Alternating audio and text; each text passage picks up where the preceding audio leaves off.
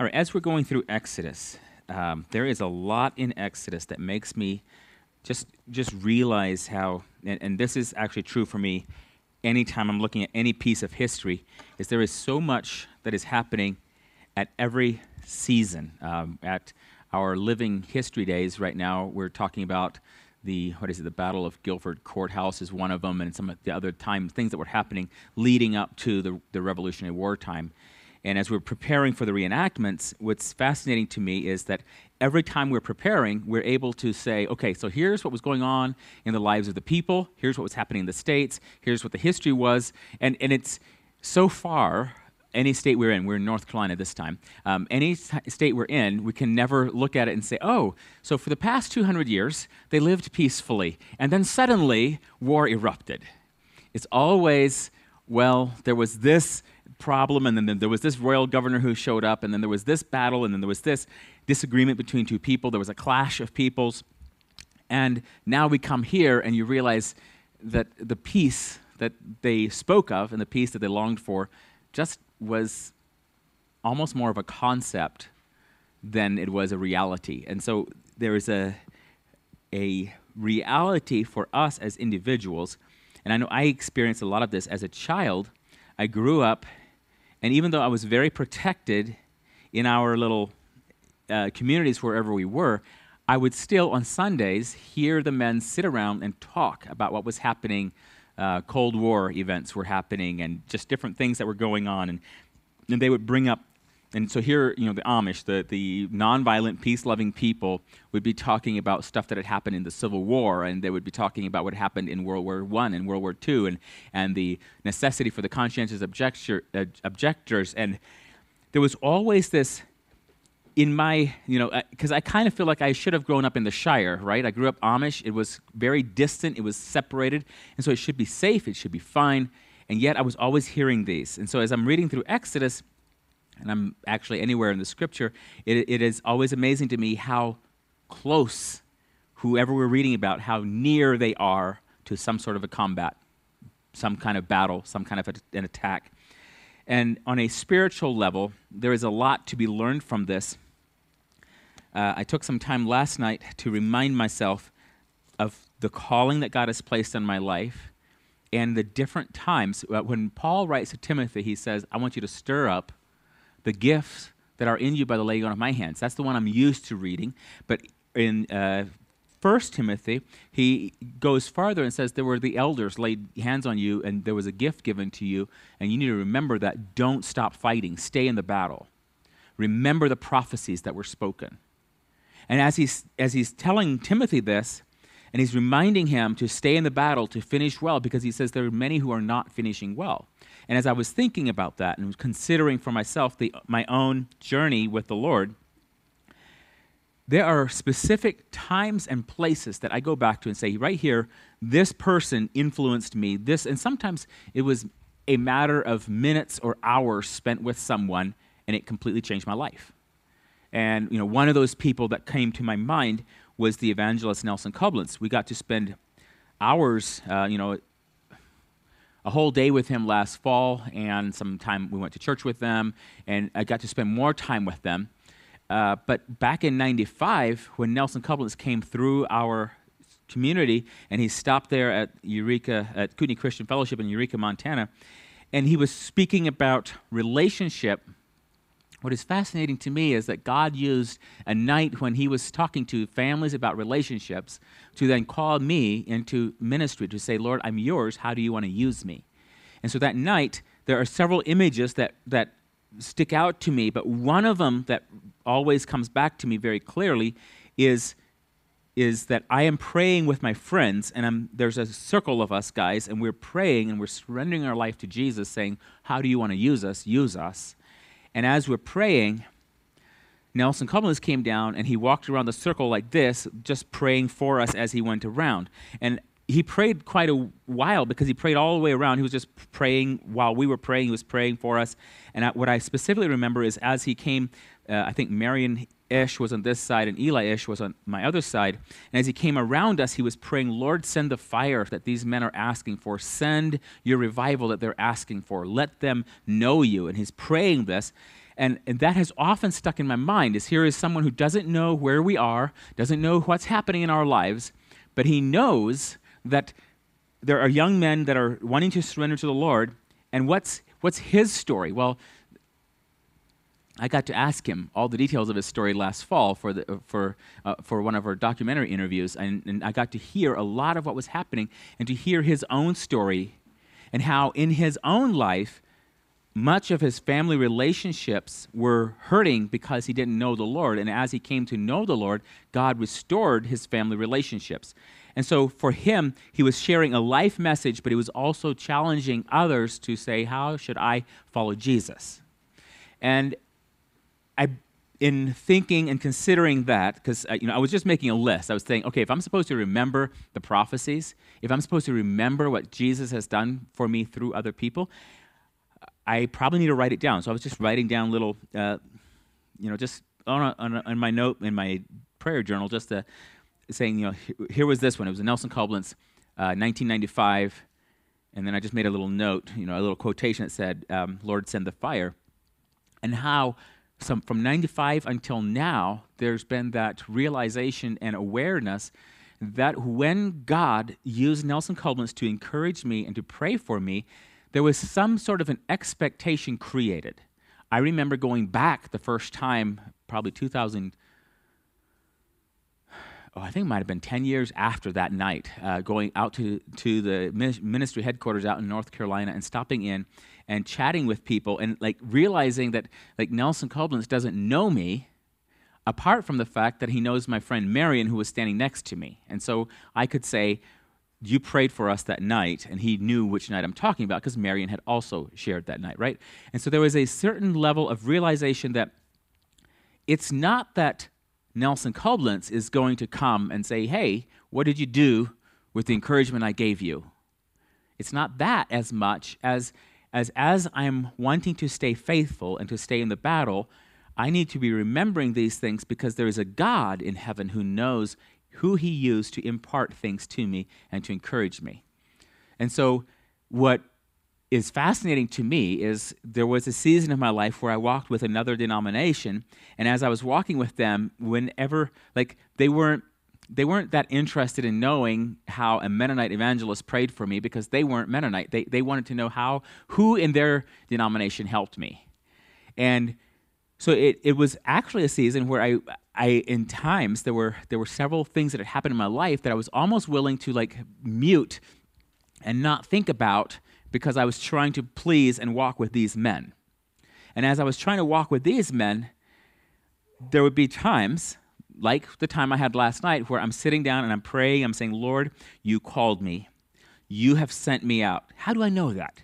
Well, and I'd start going back in my mind to the experiences I had had with the Lord and these other people and other places would start cropping up. And I realized at the time that it was important for me to be in a place that whoever God used to bless me, to encourage me, to redirect me, and to refocus me, I needed to be in a place where I could honor those people. And if I cannot honor the people God used, in the past because of the people who are with me in the present, then something needs to change, whether it's the associations that I have around me or what. But somehow I need to be able to talk about what God has done in the past. Now, I can't only talk about what God did in the past, but I need to be able to talk about that. Because there is, in the, in the parable of the sower, when the word goes out, the seed goes out, there's these birds that come and pluck up the seed. And that's what it feels like to me is when God does something and then later the enemy comes along and he doesn't, you know, we just heard the account of how he tempted Jesus, but the enemy comes along and says, Did, he kind of takes that. You don't remember that. You, you can't, you can't, that was wrong denomination, you know, um, bad influence. Okay, you know, not, not that one either. And so pretty soon you're left isolated with nothing to remind you of the faithfulness of God. And so as we look at something like Exodus, the children of Israel are needing to remember what God has done. And I am needing to remember what God has done. It is helpful for me to see what God has done for the children of Israel. It is helpful for me to know what God has done for his people throughout church history. But it is also vital that I take the note of this and say, I need to know what has God done in me. And here's, for an example, I might be reading the Word of God one night, and as I'm praying and seeking the Lord, I read a passage and it seems to come alive to me and it brings courage and strength. But then later, much later, when I need the same courage and strength, I will discount that moment and say, I don't know. And I'll, I'll do like Scrooge, and I'll say, it was just a bit of undigested beef. It wasn't really God interacting with me. It was just, I don't know. I was very emotional, you know? And, and so I don't know if I can count that time in God's. I don't know. And so I don't count that word, but just then the enemy robbed me of something. And so I need to have a way to remember how God has interacted with me. And so uh, you know, this this this uh, this month is one year since the Step Out of the Boat conference, and so a year ago at the Step Out of the Boat con- conference, that was when Peter had made a, a real profession of faith. We can't go back this year, but we've been discussing maybe we'll record a testimony and show the video of him getting baptized and send that back to Joe Kime just as a way of encouraging Joe for what's been happening. But it, not only does it do that, it also helps solidify and remember what happened for Peter. And so those are the kind of things we don't have to make a video about everything that happens in our life, but it is helpful for us to do something to help us remember this. So as we look at Exodus, there's a lot of history that has happened for the children of Israel at this moment. But I don't think, based on some of the other things, that they're just sitting around totally remembering it, but there was a question I had when I read Exodus chapter 1 this week. And so I started looking. The last five verses in Exodus, so this is Exodus. Well, I just have to go look. So the last chapter of Exodus, the last five verses. You can find those, Reagan. I don't know what number chapter that is yet because I didn't write it down. And there we go. Exodus 40 verses 34 to 36. So at the very end of Exodus, this is where we're headed. At the very end of Exodus, we get to this moment when the tabernacle has been built, the work has been completed, and the people are all together. And it says in verse 34 of Exodus chapter 40 Then the cloud covered the tabernacle of meeting, and the glory of the Lord filled the tabernacle. And Moses was not able to enter the tabernacle of meeting because the cloud rested above it, and the glory of the Lord filled the tab- tabernacle. Whenever the cloud was taken up from the above the tabernacle, the children of Israel would go onward in all their journeys. But if the cloud was not taken up, then they did not journey till the day that it was taken up. For the cloud of the Lord was above the tabernacle by day, and fire was over it by night, in the sight of all the house of Israel throughout all their journeys. So, this is an awesome moment where the God of heaven comes and reveals himself to an entire people group visibly. He says, This is a cloud. This is me. I am present with you. And at night, it's fire. I'm with you, the pillar of fire. I'm with you and I'm present with you. And so, in the middle of that scenario, when you can look up from wherever your tent is and you can look across the field or down the valley, you can see down there the tabernacle and you see the cloud, or at night you step outside your tent door and you see the fire down there. It seems that in that time it would be very, very difficult to forget God because He's very present. And so, as you look over there, you have to remember all the things that have happened. But at the beginning of Exodus, we're not in that moment. We're not at the place, there is no pillar of cloud, there is no fire. The presence of God is not visible with the children of Israel. They're in Egypt.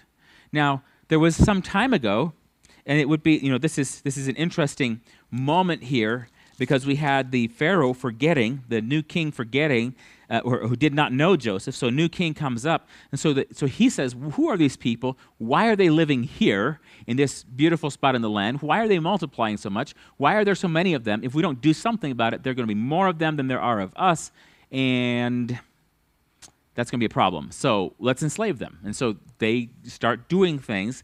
that eventually, he, he as, as, it says in, uh, so this is Exodus chapter 1, in verse 10, he says, Come, let us deal shrewdly with them, lest they multiply. And it happen in the event of war that they also join our enemies and fight against us, and so go up out of the land. So there is a scenario here, and I, I just there are several pieces today that I wanted to pull out of the the rest of chapter one. But I want to think in terms of what they're experiencing. Were there people, I don't know this, I'm just asking a question. Were there people that were able to say, look, Joseph did so much for the entire country of Egypt. We're his people. We need to go remind the Pharaoh and all his court of exactly what all we did and why he should be kind to us. So this would be in terms. Uh, so the way I translate this to us is this is the, and we don't have any evidence of this happening. So I'm not. I'm just asking a question of the times they were in. Were they were they asking that sort of a question? Were there people saying, if only the Pharaoh could be reminded of who Joseph was and how we come we're here, then we could correct these issues that are happening?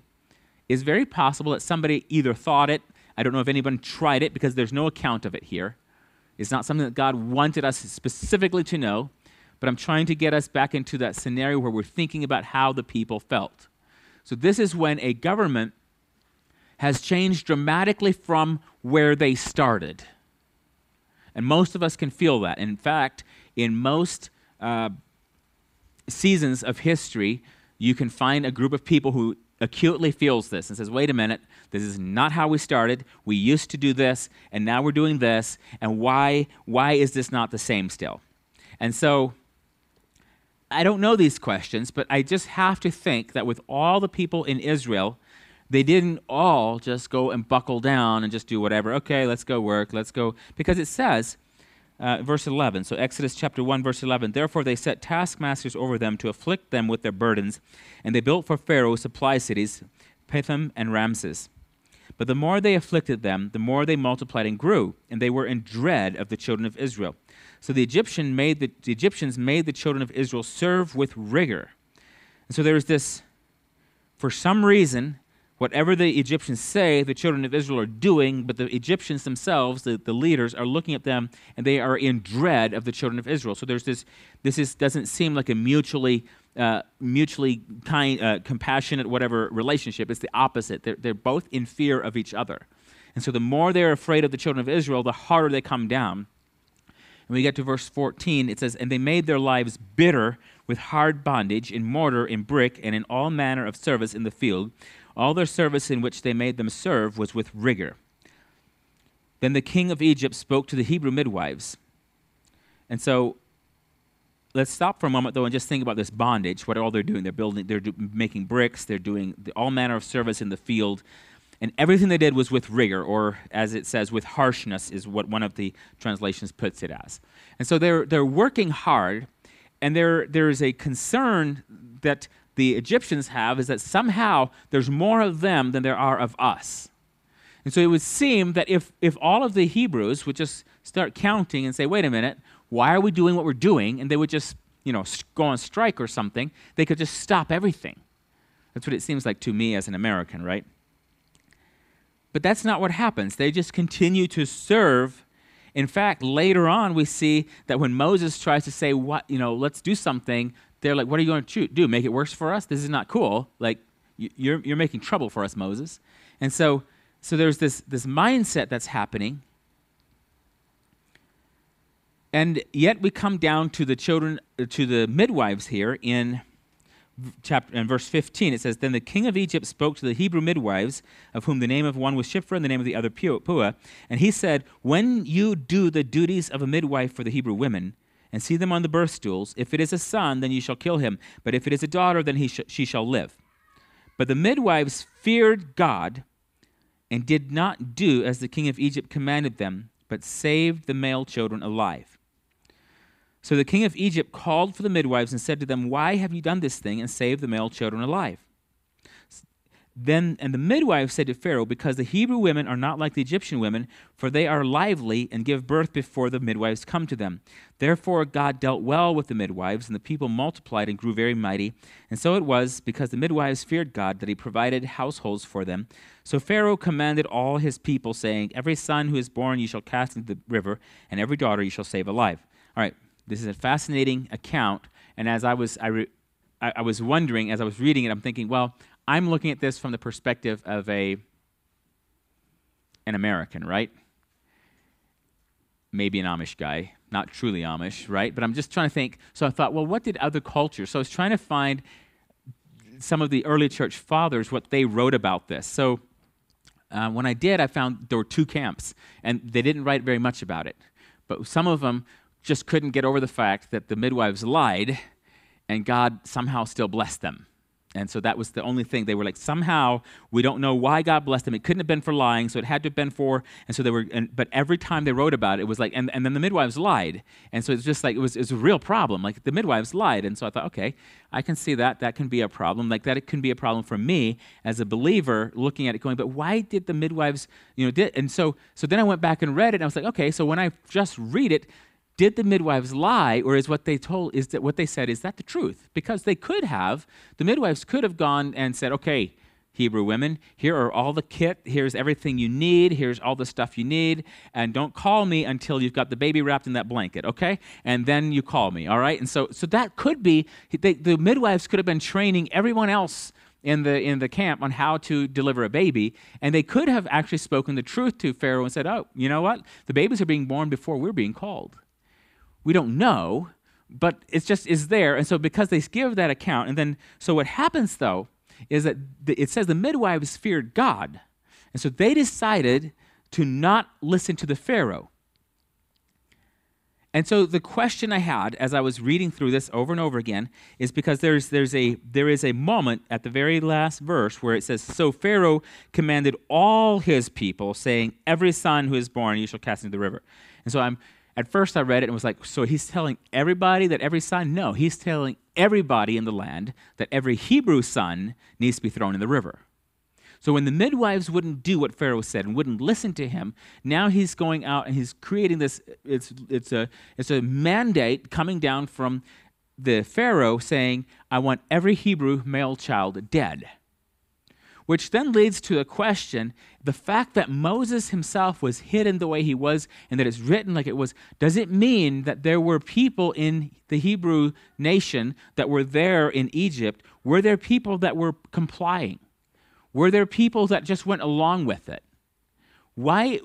Because the fact that Moses was hidden for three months and then he was put in a basket and put down in the river, that whole account, why is it that that is so, that is very significant? It doesn't say that Moses' mother put Moses in a basket and put him down in the river with all the other male children. Like it's the one male child that's being put down there. Why is this happening? So what was happening? Was it was it uh, you know? I asked Stacy. She's like, well, I just always imagined that the soldiers were you know raiding through, and anybody that wanted to gain brownie points with the pharaoh would say, hey, there's a male baby over here, and the soldiers would come and we're doing the killing. And so but something was happening. It doesn't specifically, again, tell us this, but it seems that the male children were being killed at that time. Now, there are still young men around by the time that we actually, um, you know, we still have people Moses' age that are men around by the time they're leaving. And so there's, there's, I don't know how long this was. I don't know if this was just completely, there's so many details we don't know.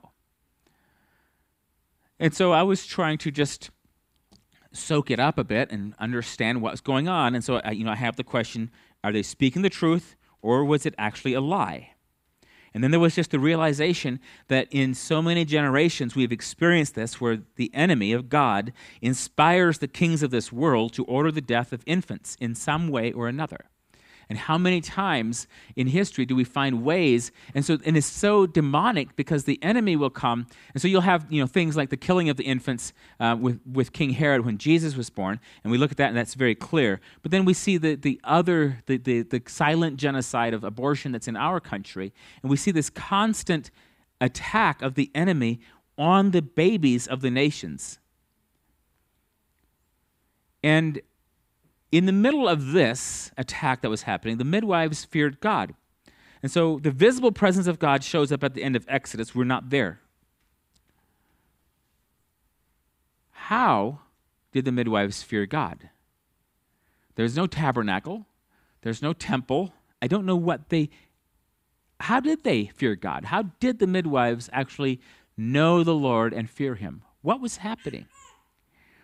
And these are again, so I'm asking a lot of questions that I'm not giving answers for because I don't know the answers. I'm just I'm, I'm fascinated by the fact that the midwives at this point, when Pharaoh no longer knows Joseph, but there's something happening in the Hebrew culture, in the way that the families are, are, are multiplying and growing, that these Hebrew women at this space between the tabernacle that is to come and between the prophecies of, the, of Abraham and those of the past, somewhere here, the Hebrew midwives fear God enough to say, basically, we ought to obey God rather than man.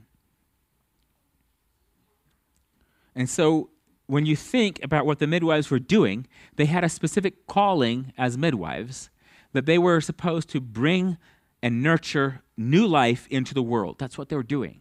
And so this is so typical too of the enemy is that he came in and he asked through Pharaoh, he said, I, I need you to violate your calling, to not do what you're here to do. You are here to protect, to nurture, to deliver life and I want you to bring death and administer death and to actually destroy the very thing that you are supposed to be protecting. So we have the midwives fearing the Lord, with Pharaoh asking them to do the opposite of what their calling is and what their role is, and they are not complying. And so the Pharaoh says, What's going on? And they give him an answer that says, Because the Hebrew women are not like the Egyptian women, for they are lively and give birth before the midwives come to them.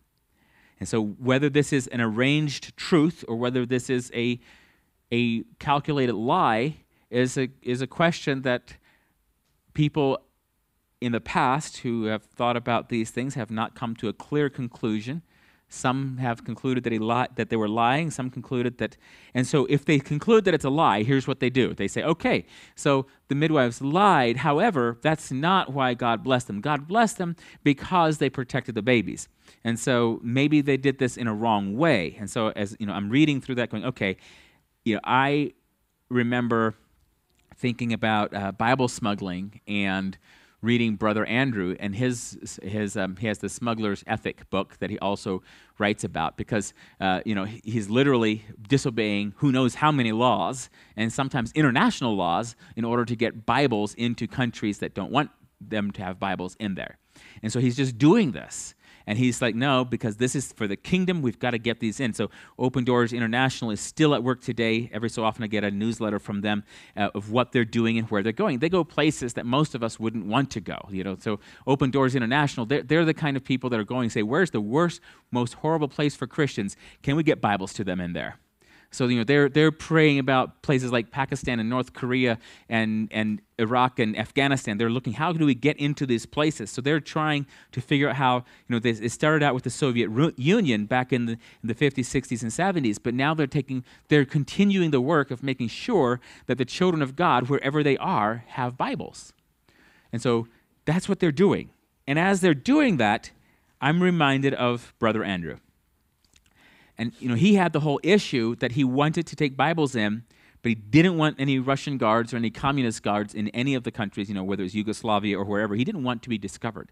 And so he would always work so hard to hide the Bibles he was taking in. And then he would finally get into the country. He would go to a park. And then in the park, you know, he would set out his picnic lunch. And then while he's eating picnic lunch, as he's watching around, making sure no one sees him, he starts unpacking where all the Bibles are hidden and putting them in different places so he can then deliver them.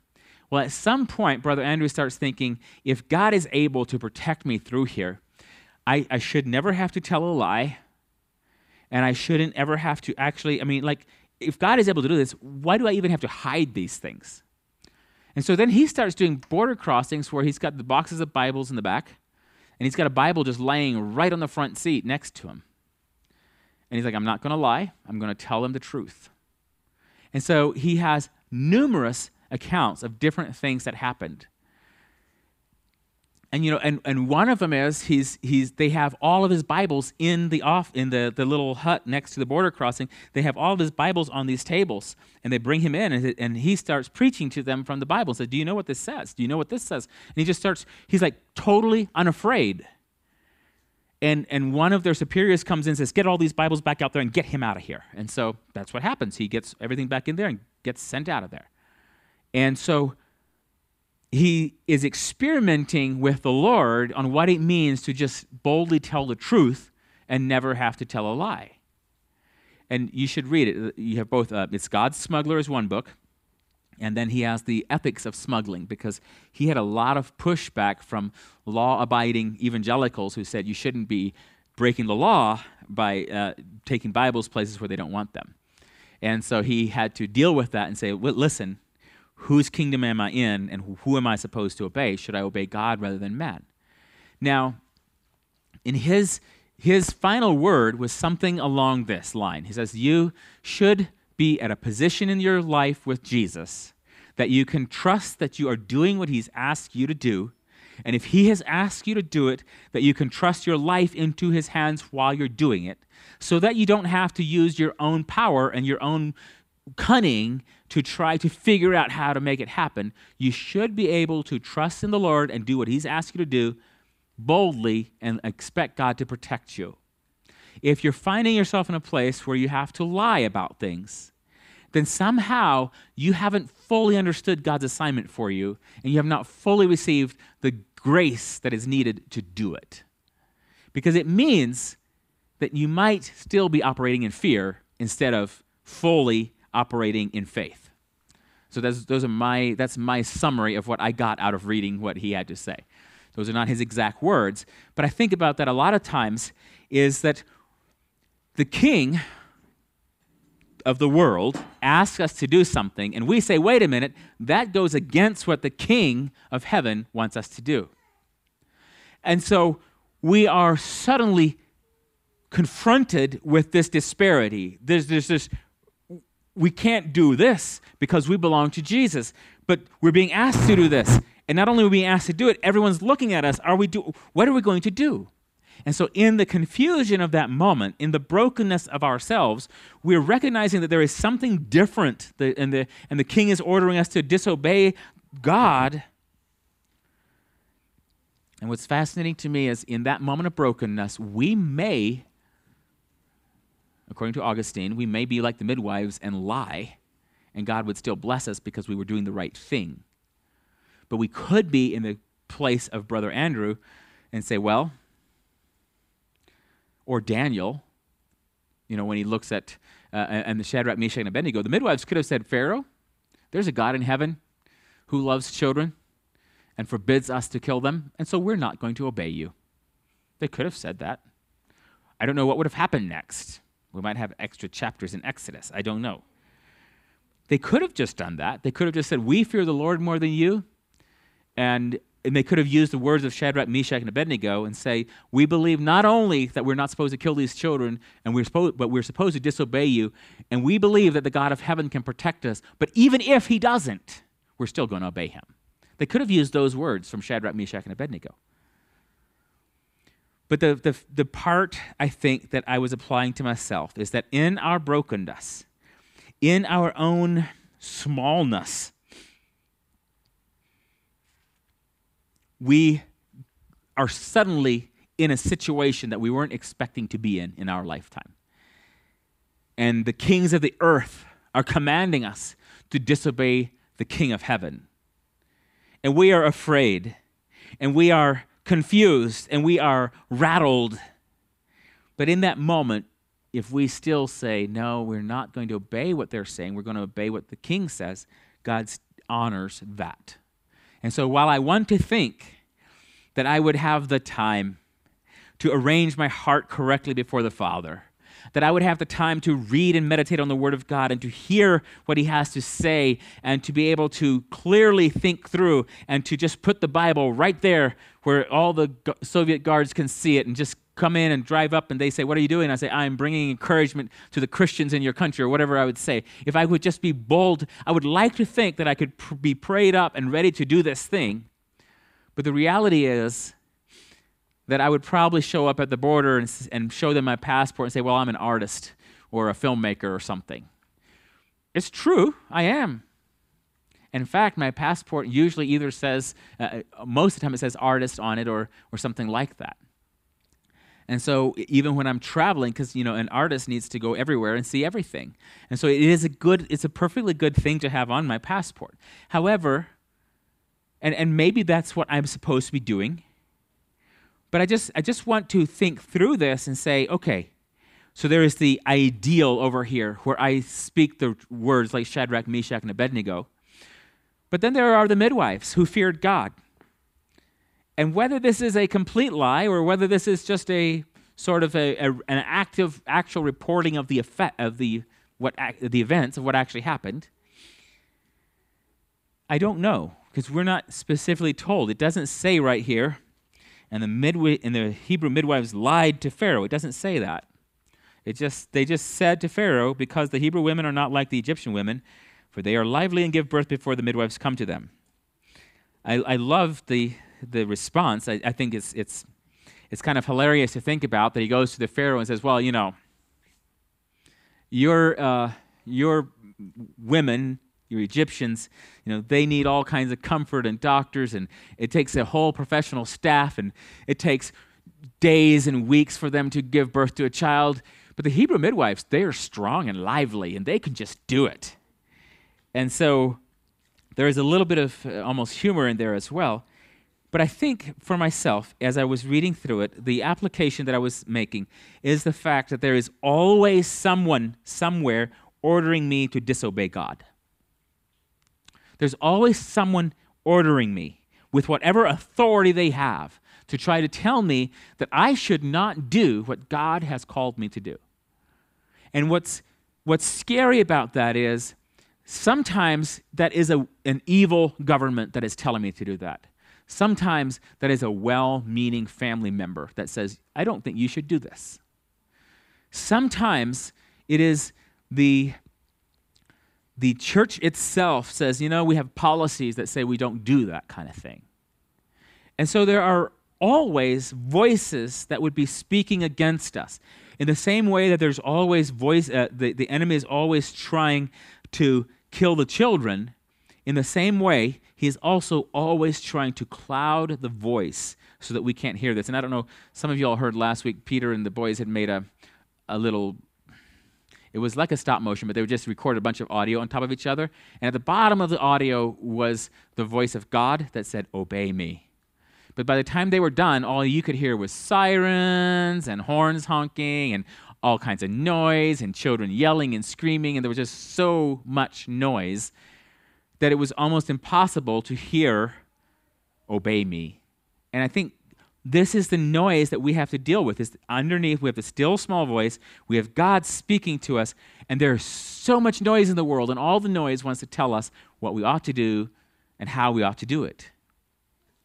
But the midwives feared God. And so that's what I want to be said of us is that in the middle of the enemy speaking to us, in the middle of all the other words, that we can say, Well, I fear the Lord more than I fear you. So the fear of man brings a snare. We don't want to go down the path of the fear of man. We want to go and be established in our paths by the God of heaven. And so while there's always someone ordering me to disobey God, there are also always people scattered here and there who refuse. Sometimes they look like quiet Quakers, and you don't even realize that they're resisting, but they are. They are not doing what the government has asked them to do. Sometimes they look like that character. I'm trying to remember what what um, Western movie it was from, and I can't remember the guy's name. All I remember is he's standing out in the middle of the city street, and he's got his guns out, and he's drunk, and he's yelling, "I ain't going peacefully," and and he's he's not going peacefully, right? Sometimes that's what it looks like, because in our brokenness, we don't actually have the ideal way to tell the kings of the world to go get lost. And we have Shadrach and Meshach, uh, uh, Shadrach, Ma-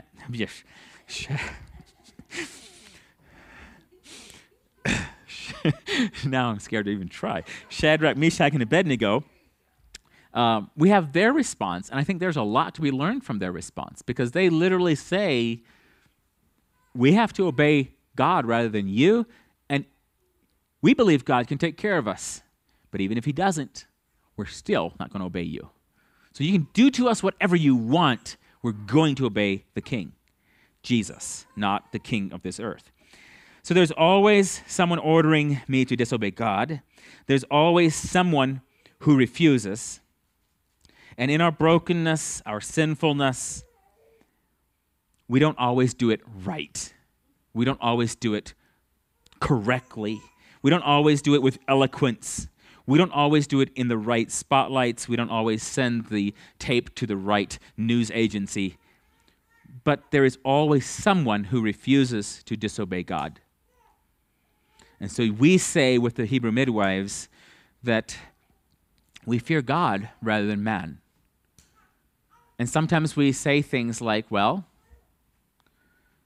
you know, and, and it just, to me, it sounds a little bit like they were just almost making an excuse by saying, well, the Hebrew women aren't like your women, you know. So I don't know, did they say this tongue in cheek? Did they say this with like, hey, let's go tell Pharaoh how strong our women and our nation are? I don't know what was going on. Were they just literally going, I could die. So, um, well, they were fast. They just had, they gave birth before we got there. You know, I don't know what the response was. But the reality is that there will be days where you will respond and you will be refusing to obey the king of this earth because he is asking you to disobey the king of heaven. And in later years, when someone says, Well, what exactly happened?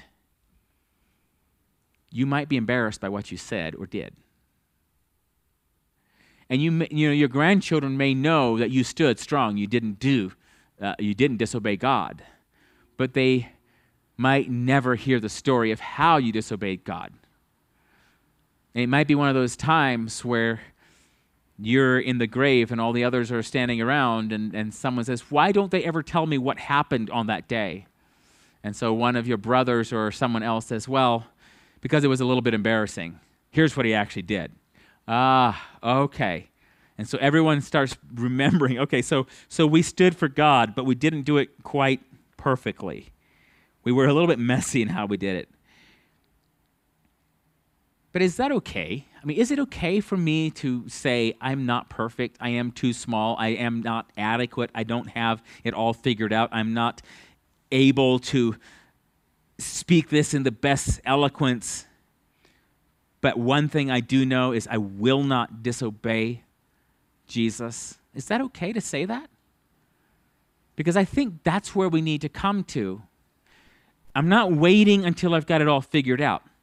And maybe you've experienced some of this in your own life because I remember as a, uh, well, I heard another friend of mine explaining it this way, and he was coming out of the Amish. And so when he was in, in grade school, he was learning how to read German, but it wasn't making sense. And so he, so he observed on Sundays that, oh, as the young people got to a certain age, they would go up with the ministers and they would um, do something while everyone else was still singing, and then they would come back down, and at the end of the, those classes, they would get baptized. He said, maybe when I'm old enough to go through that those classes, then I will understand what all this means. Right now, German is just kind of hard for me because you know it's the third language.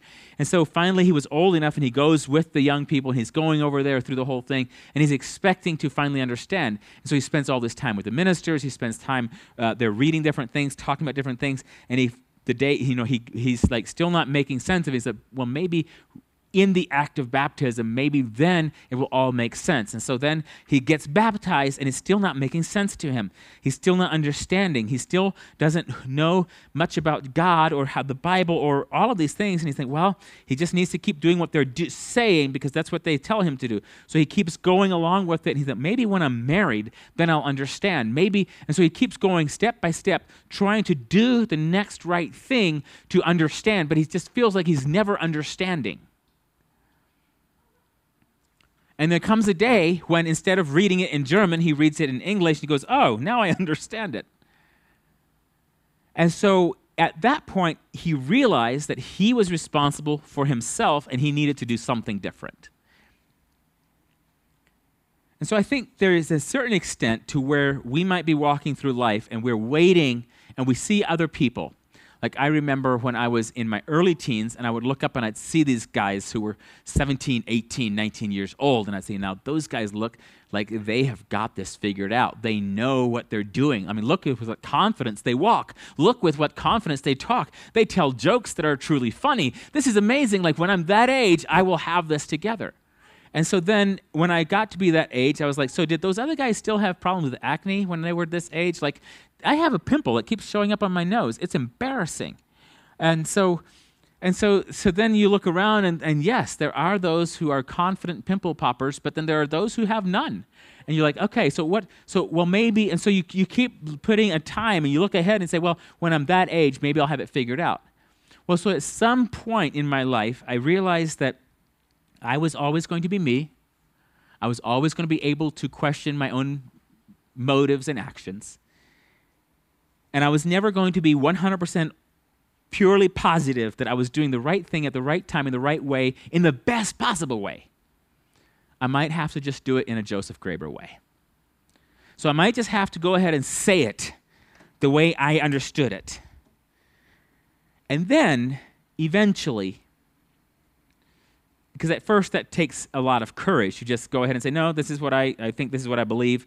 And so you, you're standing for yourself. But eventually you start realizing, as you start looking around, is that we don't actually, in the kingdom, have a speech code that we all talk exactly the same way. Like some denominations do. I, this week again, I was listening to a, a message, and the guy gets up to start to preach and the way he talks to the church and the way he starts intoning and the way he uh, runs his sentences and just starts doing this thing i'm like he sounds just like and i went to look up the other guy yeah they sound i'm like they must have trained somewhere in the same place they talk like each other they must have admired some same person somewhere. But in the kingdom, it's not really like that. We don't have to learn how to talk a certain way, we don't have to have a certain accent what will happen is the Spirit of the living God flowing through us, whether I'm stuttering, whether I have a heavy accent one way, whether I'm speaking an entirely different language, but with the Spirit of God working through me, is going to begin to bear fruit in my relationships with other people, and I will be an encouragement to others, even if I'm not like whatever it was that I was aspiring to be at the time.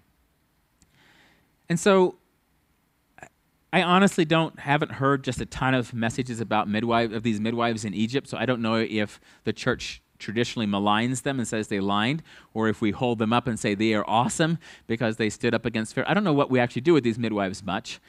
But what I wanted to do with them today was just to simply look at them and say, however they did it, in a time when the presence of God was not visible, before the tabernacle was in their midst, I don't even know what they did um, to there was no written law for them. They didn't have Moses' law yet, and they're in Egypt. They're being forced to hard labor. I don't know how they feared God, but the biblical record says they feared the Lord.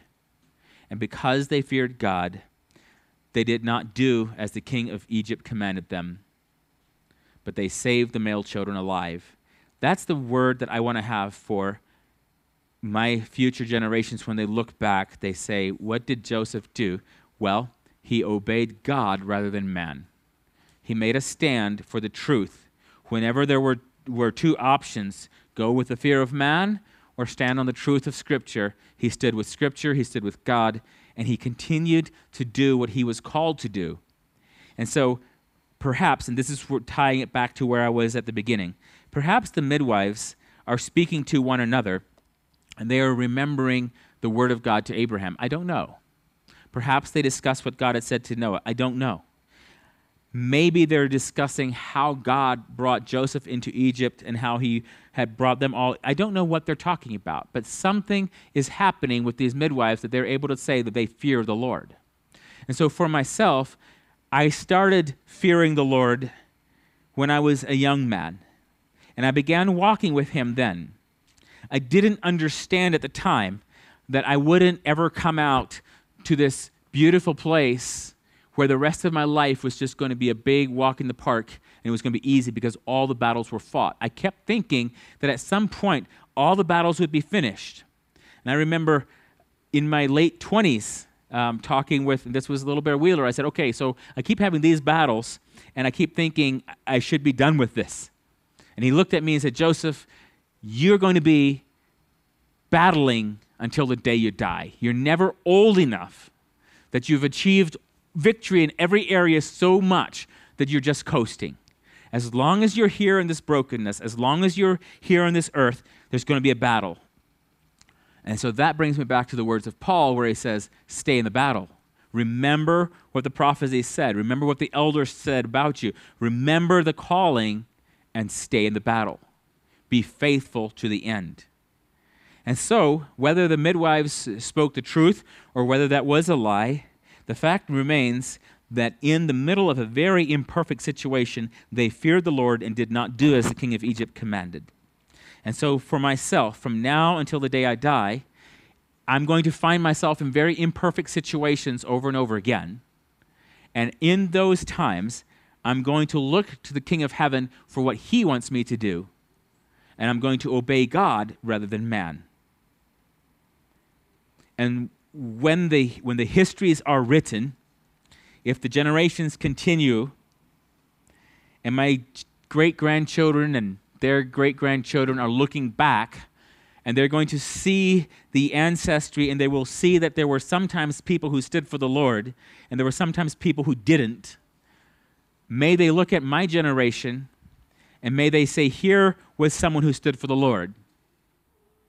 And they might say the same thing about what I'm saying about the midwives, where they say, I don't fully understand what was going on or how things were happening, but it says, the record stands, that they served God rather than man.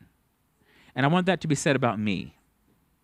And so, in order to finish well, in order to stay in the battle, in order to fear the Lord more than man, I have to remind myself of my own history with the Lord and what He has done. I have to read His Word, and I have to stay in a place where I still can believe that God will do the things He said He would do. Because it is possible for us to get so far astray from, our, from the Lord that we start thinking that God won't do something. In fact, I was, as I was praying this past week, there were several things that I realized that I have, I have quit asking God for because I just didn't feel like God would maybe ever answer those things. And I was like, Lord, my part is to ask and to make the request known to you. You didn't tell me no, but somehow I was disheartened enough to not want to pray that prayer, to not want to ask. And that was the moment where I realized that if you find me in that moment, I would be the guy who's like, well, what's the use? This is what Pharaoh says. I mean, why not just comply? And I don't want to be in that place. I don't want to lose heart. I want to stand strong in all times. And I want to have my faith alive and well. I want to fear the Lord and not man. I'm going to pray to, and to close this time of our communion, uh, of our message, and then we will come to a time of communion. Father, thank you for your love for us. And uh, Lord, I thank you that you give us accounts like the Hebrew midwives who did not obey Pharaoh, but they, they feared the Lord. They feared you. Lord, I thank you also for the other people like Shadrach, Meshach, and Abednego who came strongly, like Daniel who came strongly. And they said, No, we're not going to obey. And we believe our God can deliver us, but even if he doesn't, we're still not going to obey you. Lord, I pray for each of us and for all those listening that you would give us that faith and that confidence to stand. Lord, even if it's imperfectly, or even if we need a crutch to stand, that we would still stand. And we would say, No, I will not serve. I will not disobey my King in heaven. I will follow the words of Jesus. Lord, we need that strength. We need you. And so we come to you asking that in our own brokenness, you would be made strong, that as the the pas- passage says that in our jar, in the jars of clay, in the earthen vessels that we are, the excellence of the power may be of God and not of man. Thank you for your word. I pray in Jesus' name, amen.